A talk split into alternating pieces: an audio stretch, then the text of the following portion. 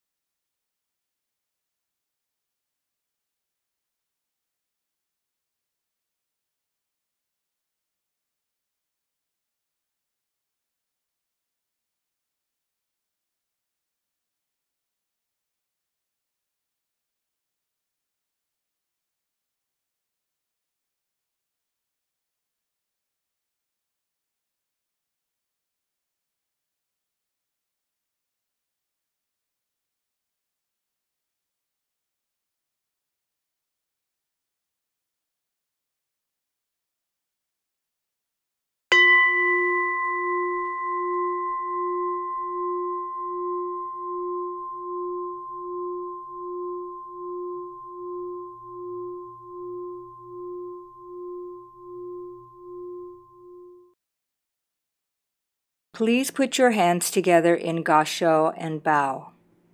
Namo Amidabutsu, Namo Amidabutsu, Namo Amidabutsu, Namo Amidabutsu, Namo Amidabutsu. All right, this completes our standing meditation. Uh, please return to your seats and we'll prepare for our second seated meditation. Again, uh, posture's the same. Uh, try to have a nice straight back, shoulders relaxed, um, eyes half open, half closed. Uh, breathing down into your stomach using your diaphragm. Um, place your hands uh, in front of your lower abdomen, and we will begin our second seated meditation at the sound of the bell.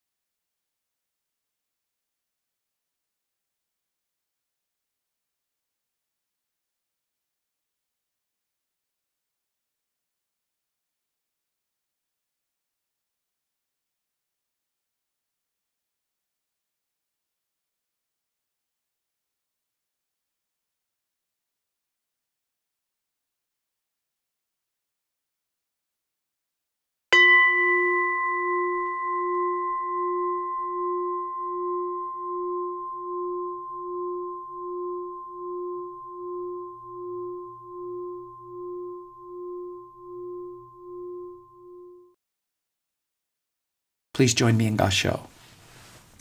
Namandavats, namandavats, namandavats, namandavats, namandavats.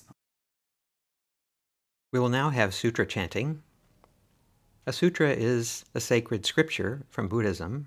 These originated long ago in India and in China. The text that we chant is actually Chinese, a translation from Sanskrit originals. Is it necessary to understand the meaning of what we're chanting? Of course, not at the outset. We don't know anything about it when we first begin. But I believe that we should aim to understand what the sutra is teaching us. We should have a basic awareness of its content. These are the teachings of our Shin Buddhist tradition, after all. For that reason, we provide in the Shin Buddhist Service Book some pages of explanation and some English translations. What we experience by chanting, I would say, has three aspects. The first aspect is meditative, like sitting or standing or breathing. Chanting forces us to focus our attention on the present moment, and it helps to calm our minds. Second, there is a ritual aspect. We are reenacting something that's taken place countless times over the centuries. We are connecting with the many followers of our Buddhist tradition who have chanted these same words, and we are gaining a sense of oneness with the other people who are chanting at this time, perhaps listening to this podcast. Third, there is a learning aspect. This is to gain a little bit of knowledge of what the meaning of the characters that we chant are. And we do that separately, I would say, from actual chanting. We will now chant the Junirai found on page 49. Junirai, or 12 verses of reverence, originated in the Mahayana tradition of India during the time of the Pure Land Master Nagarjuna, around 150 CE. The verses were later translated into the Chinese text that we chant today. Like the Larger sutra and the Amida Sutra, the text of Junirai describes the spiritual qualities of Amida and the Pure Land using poetic language. Please read the translation of the Junirai found on page 51, which describes in detail what the 12 verses of reverence actually means. We will now chant the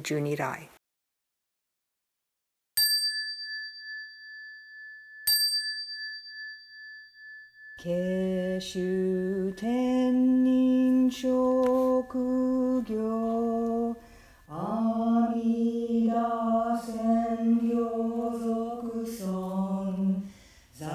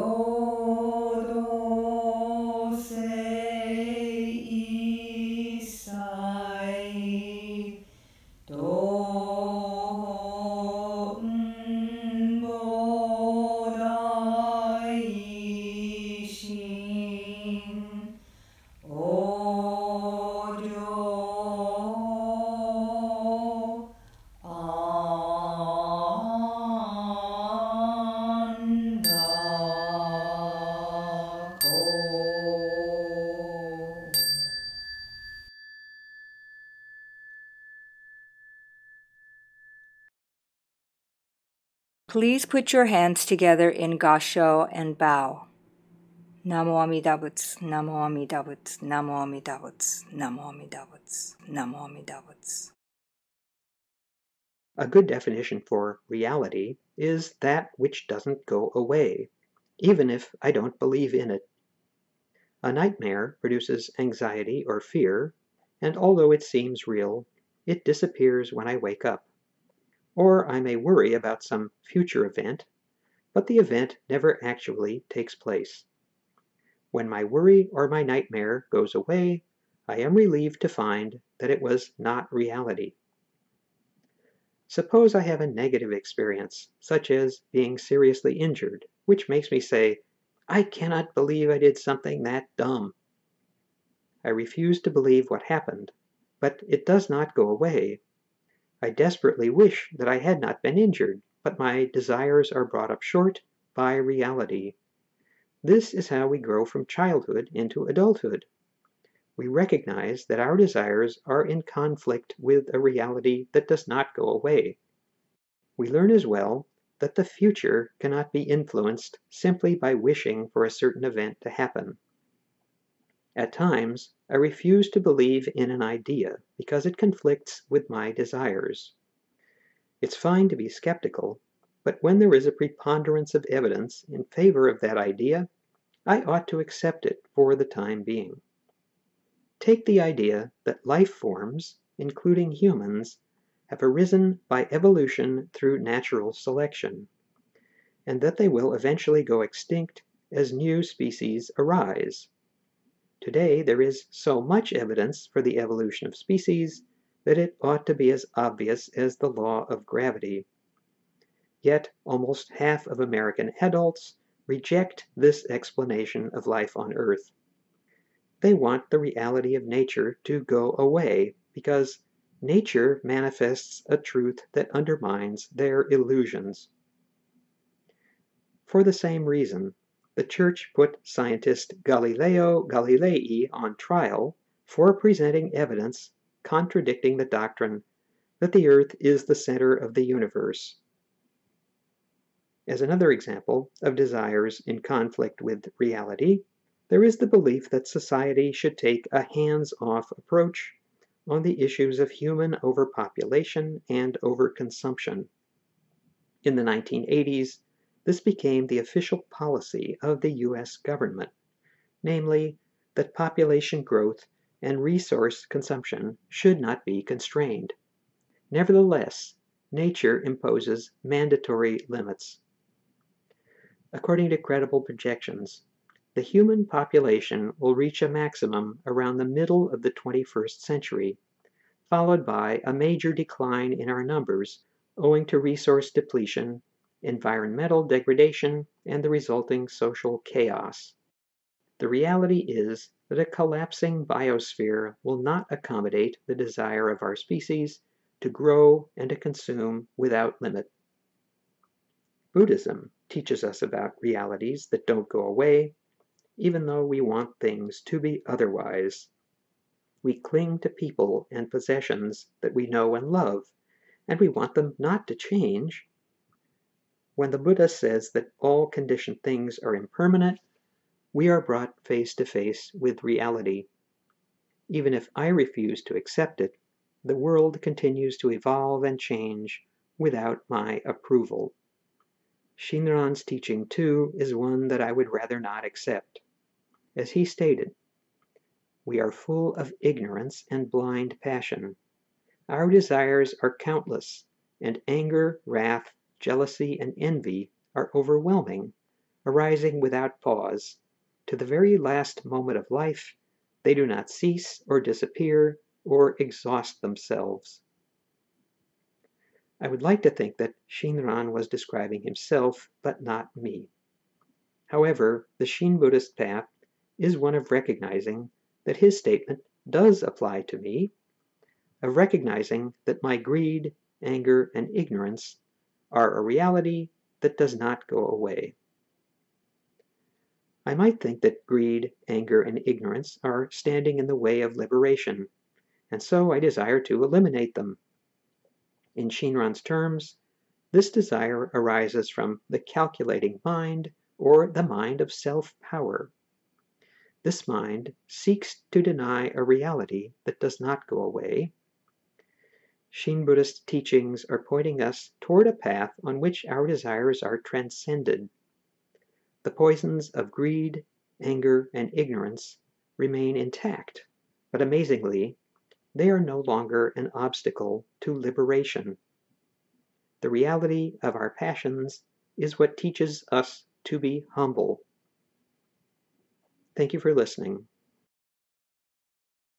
Today's program was presented and produced by the Buddhist Education Center of Orange County Buddhist Church this program is copyright 2022 by the Orange County Buddhist Church, Anaheim, California, USA. All rights reserved.